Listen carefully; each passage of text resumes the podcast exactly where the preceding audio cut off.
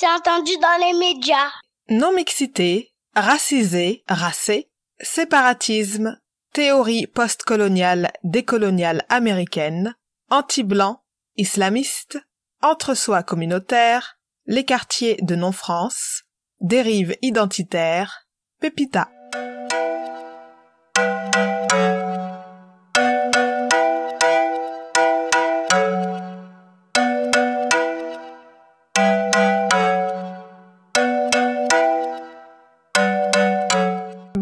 À toutes et à tous.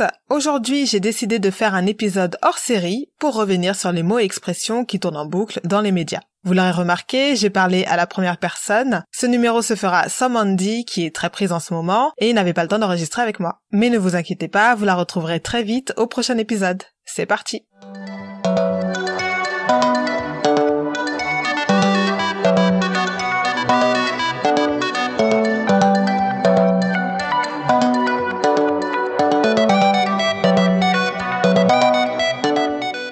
Étant donné que je n'aime pas parler toute seule, j'ai demandé à plusieurs personnes de me prêter main forte et euh, de me poser plusieurs questions sur l'actualité politique du moment en France. Alors je ne prétends pas être une spécialiste politique. En revanche, comme nous parlons beaucoup de langage dans ce podcast, on voit forcément une relation entre le langage et le politique. Donc vous l'aurez compris, hein, on va revenir sur les mots et expressions entendus en début d'épisode, et c'est parti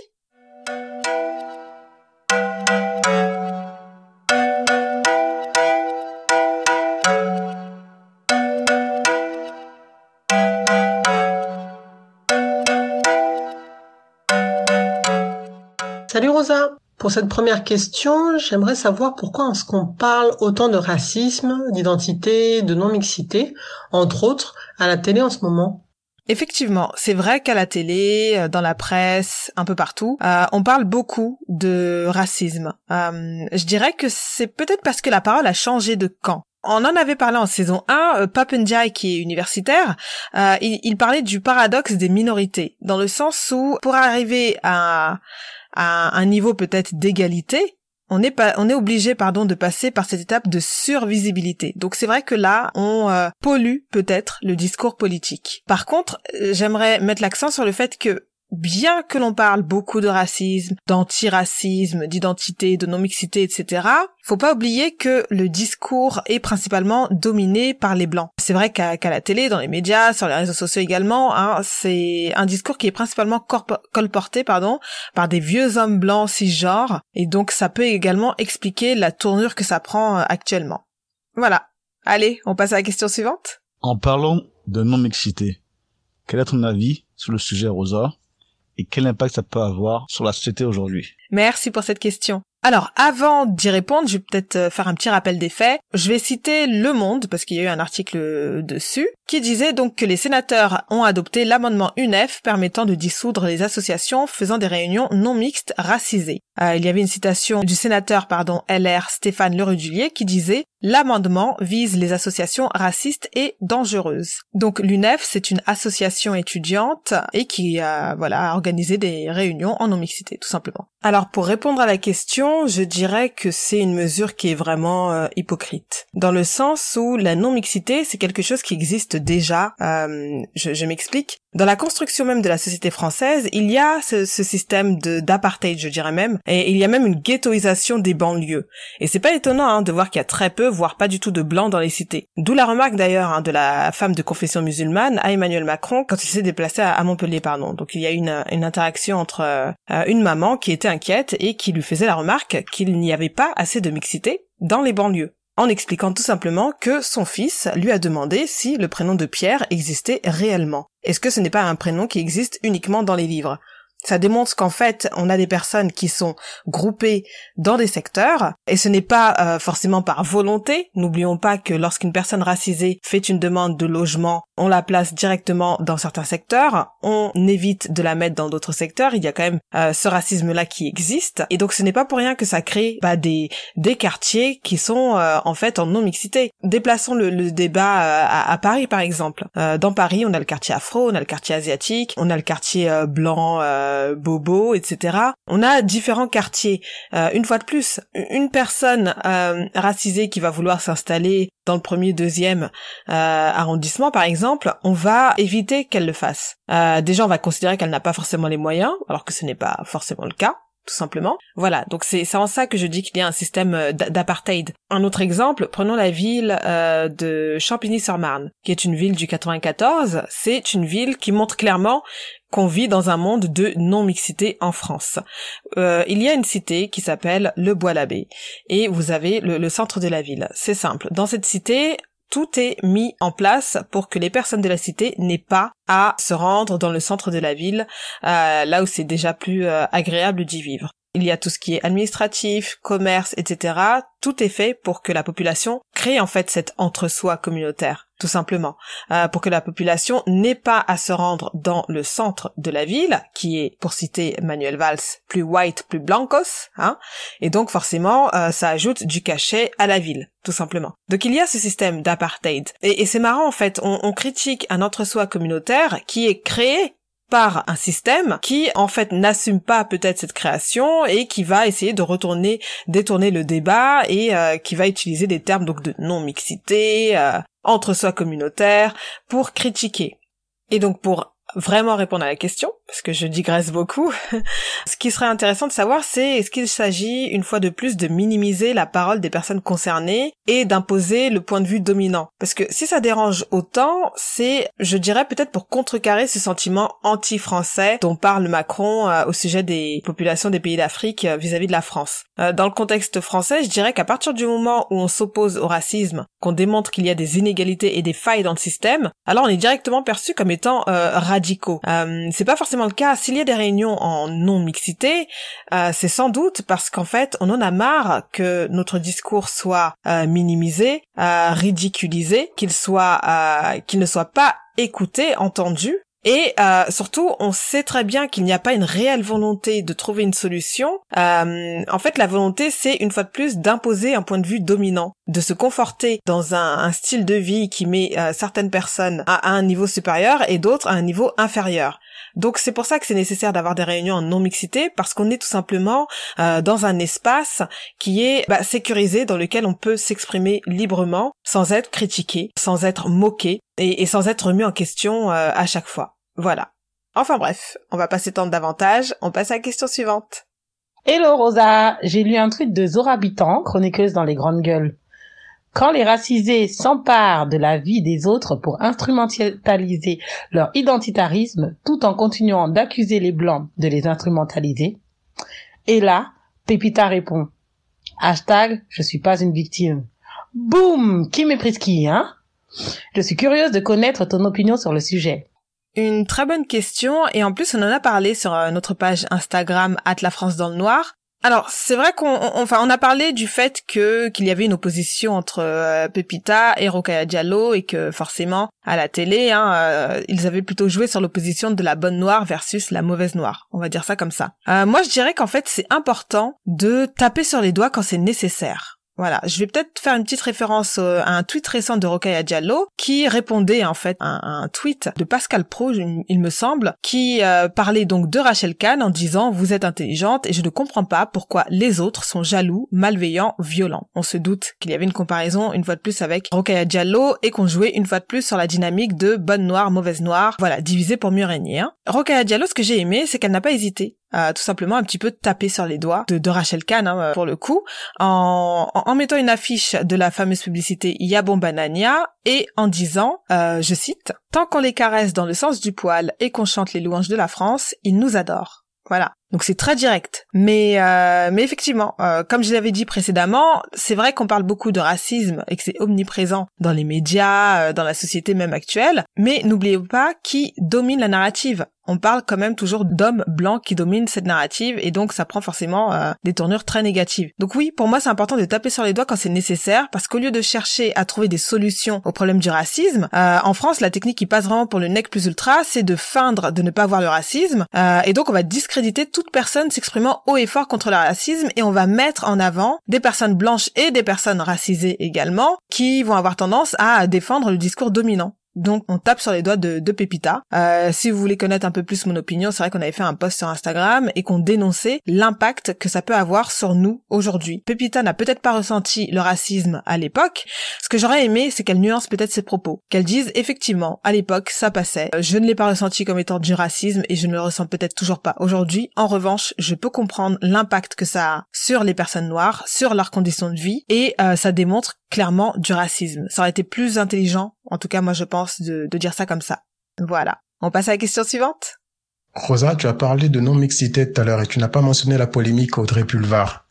Le 28 mars, le Parisien écrivait Audrey Pulvar est sous le feu des critiques et accusée de racisme anti-blanc de la part de l'extrême droite, après des propos sur la tenue de réunions en non-mixité raciale par le syndicat étudiant UNEF. Les propos de Pulvar. S'il se trouve que vient à cet atelier une femme blanche ou un homme blanc, il n'est pas question de là ou le jeter. En revanche, on peut lui demander de se taire, d'être spectateur ou spectatrice silencieux. Qu'en penses-tu? Alors, concernant le racisme anti-blanc, je vais renvoyer nos chères auditrices et auditeurs, les nouveaux en tout cas, euh, à l'épisode hors série de la saison 1 intitulé Rosa et Mandy vous répondent. Parce qu'on a déjà parlé euh, euh, de ce concept, hein, de blanchité, enfin de, racisme anti-blanc, pardon. D'ailleurs, plusieurs personnes sont intervenues pour s'exprimer à ce sujet. Cependant, moi j'aimerais quand même préciser que même si c'est une invention, le mouvement politique il existe déjà. On le voit avec la loi sécurité globale, la loi séparatisme, le discours victimaire blanc en fait, il trouve aisément sa place dans la politique et dans la mise en place de lois ou d'amendements hein, pour protéger euh, les pauvres petits blancs. Hein. Parce que comme le dit si bien Philippe de Villiers, on a perdu le goût de la France. La France est en déclin, en décadence, en voie de colonisation. On le voit avec la lutte des races, l'intersectionnalité, le décolonialisme, l'indigénisme qui colonise l'université. Enfin bref, tout ça pour dire que je suis plutôt d'accord avec les propos d'Audrey Pulvar et je dirais même que cette, euh, ce besoin incessant des blancs à vouloir être partout, à tout entendre, à tout voir, à tout écouter, c'est peut-être quelque chose de malsain. Euh, S'il s'agissait d'une réelle volonté de faire avancer les choses, d'écouter, de participer, de chercher des solutions réelles euh, au problème du racisme, là je prends le racisme en l'occurrence, mais bien sûr ça peut être euh, également d'autres d'autres formes pardon de discrimination. Effectivement, ça serait intéressant de les avoir dans des associations euh, et, et, de chercher un, un moyen à travailler ensemble. Mais il me semble, et je pense que c'est plutôt euh, clairvoyant en fait, de par le discours qu'on entend H24 à la télé, enfin ou, même dans la presse qu'on peut lire, etc. Il s'agit une fois de plus en fait de dominer la parole. Ok, on passe à la question suivante. Du coup, Rosa, qu'est-ce que c'est être français aujourd'hui? C'est un peu difficile, je dirais, de répondre à cette question euh, parce que parce qu'en fait, on vit dans un monde globalisé, sauf en France, je dirais. En France, euh, les rayons de supermarché euh, envahis par le halal, ça dérange, mais les pâtes italiennes, ça passe crème. et j'ai envie de te dire, on peut également parler de la présence des Français à l'étranger. On a l'Institut français, les restaurants français, les supermarchés français, l'entre-soi communautaire hein, français qui est hautement pratiqué à, à l'étranger et hautement décrié ici quand c'est pratiqué par des noms blancs. Euh, en parlant de halal, on va déjà commencer par souhaiter un bon mois de ramadan à nos frères et sœurs musulmans. Bien qu'on ne parle pas forcément hein, de religion dans ce podcast, parce qu'on se concentre principalement sur la question du racisme euh, envers les Noirs. Bref, on reconnaît forcément qu'il y a une intersectionnalité entre racisme et islamophobie, entre autres. Et euh, on entend sans cesse à la télé islamisme, voile. Il y a même l'interdiction des mamans hein, voilées d'accompagner les enfants aux sorties scolaires. On parle également d'islamo-gauchisme et plus récemment, alors là, la cerise sur le gâteau. On a quelqu'un qui a réussi à élever le niveau, euh, qui a dit, il faut dire aux Algériens, nous Français sommes fiers d'avoir été colonisés par Rome, vous Algériens devriez être fiers d'avoir été colonisés par la France. Ça c'était Guillaume Bigot. Bah pour répondre à ta question, je dirais qu'être français, ça ne se limite pas à parler français, à se rendre à l'église pendant les fêtes religieuses, ça ne se limite pas non plus à acheter du pain et du fromage. Euh, être français, c'est euh, aussi être sénégalais, algérien, malien euh, ou autre. c'est aussi d'être d'une confession religieuse différente. Et je dirais encore plus, là ce qu'on voit en ce moment avec la communauté musulmane, les communautés racisées, le fait qu'elles s'élèvent autant, qu'elles s'expriment haut et fort, qu'elles manifestent tout simplement dans la rue contre toute forme de discrimination, est-ce que ça, c'est pas typiquement français? C'est connu. La réputation des Français à l'étranger, c'est d'être en grève, de manifester dans la rue. Tout le temps. Bah là, c'est ce qu'on fait. Donc je dirais que oui, c'est aussi être français que de manifester, d'être anti-système, de remettre en question ce système et, euh, et, de, et de vouloir plus d'égalité. Donc oui, ça aussi, c'est être français, tout simplement. Question suivante. On a aussi lu sur Twitter et dans la presse, je cite, nous devons refuser la pratique des prières dans les couloirs des universités. Et dans le Figaro, on a pu lire, en pleine polémique des dîners clandestins, je cite, dans l'enfer de l'exorcisme islamique qui se propage en France. On parle souvent d'incitation à la haine, etc. Est-ce que tu penses que ce type de discours est haineux, Rosa? Et quel est l'objectif selon toi?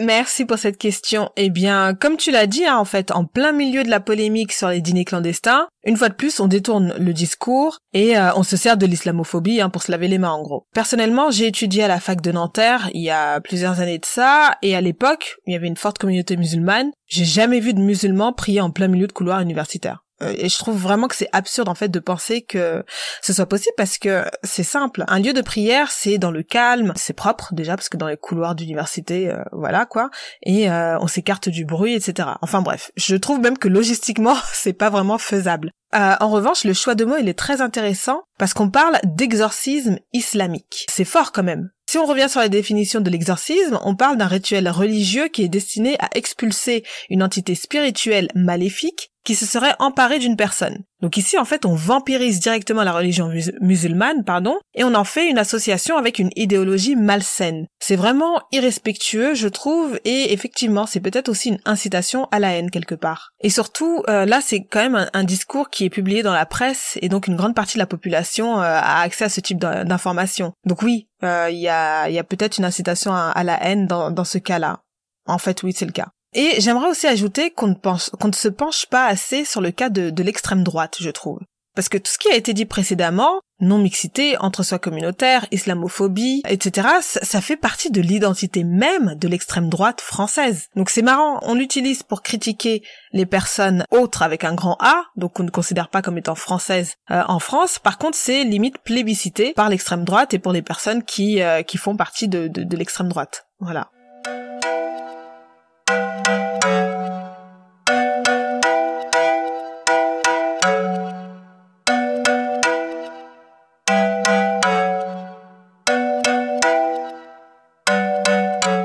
Alors, on va conclure sur une dernière polémique, et c'est parti, je t'écoute. Rosa, pour la dernière question, j'aimerais revenir sur la polémique Rachel Kahn versus Rokaya Diallo. Dans votre podcast, vous employez le terme racisé, Mandy et toi. Rachel Kahn préfère le terme racé. Qu'est-ce que tu as à dire là-dessus? Ah, on a gardé le meilleur pour la fin. Euh, pour y répondre, eh bien écoute, je dirais qu'ici, il s'agit de décrédibiliser le discours des personnes subissant le racisme pour renforcer celui des oppresseurs. On détourne en fait notre discours en lui reprochant souvent des influences états-uniennes, par exemple. Euh, Macron s'en était plein lors d'un discours, il y a même eu un article du New York Times à ce sujet. Tout ça pour montrer qu'il s'agit d'une réalité qui est extérieure à celle de la France. Et ce n'est pas le cas. On sait très bien qu'en France, le nec plus ultra, c'est de feindre euh, de ne pas voir le racisme et de prétendre que ça n'existe pas. Euh, en parlant d'ailleurs d'influence états-unienne, il y a eu un tweet récent de l'organisation de la LICRA. La LICRA est censée être une organisation antiraciste. En fait, c'est l'opposé. voilà. Enfin bref, dans ce tweet, il y a eu un montage très mal fait de Rachel Kahn en photo de profil en couverture du Time intitulé Universalist of the Year. La LICRA a fait ce post pour répondre à une photo que Rokaya Diallo venait de poster, euh, intitulée tout simplement Nouvelle photo de profil. Ce qui est marrant, c'est que la qui est censée être une organisation antiraciste qui est financée par l'État, hein, elle joue sur cette rhétorique de la bonne noire versus la mauvaise noire. Et elle en profite au passage hein, pour faire un bras de fer à, à Assa Traoré. Enfin bref, pour répondre à la question, en tout cas, Rachel Kahn, elle définit le terme racé sous un angle biologique, tout simplement pour montrer qu'il y a euh, métissage et donc un mélange de cultures. Le reproche qu'elle fait au terme racisé, c'est qu'elle considère que c'est un mot qui victimise la personne. Alors que le mot racisé, il est employé pour souligner euh, qu'une personne en fait non blanche, elle est traitée différemment et en général de manière discriminante, la plupart du temps en tout cas, en France.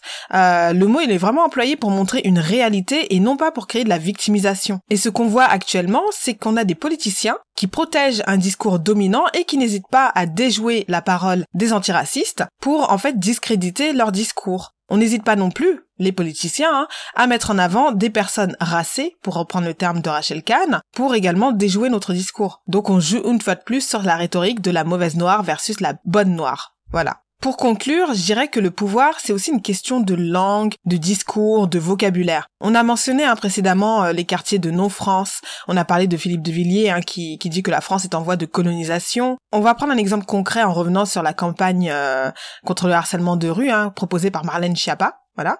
On, va analyser les propos. Vous allez voir que le langage est vraiment euh, impactant en termes de, de politique. donc dans cette campagne, on a les mots zone rouge, on a QSR, quartier sans relou. Rien qu'avec ces termes, on a à la fois un secteur et une génération qui sont visés par ces propos. Quartier, ça renvoie forcément à la banlieue, et relou, c'est l'empreinte du verlan, donc on s'adresse directement à la jeunesse. Donc il faut comprendre par là qu'on parle de jeunes de quartier, Enfin bref.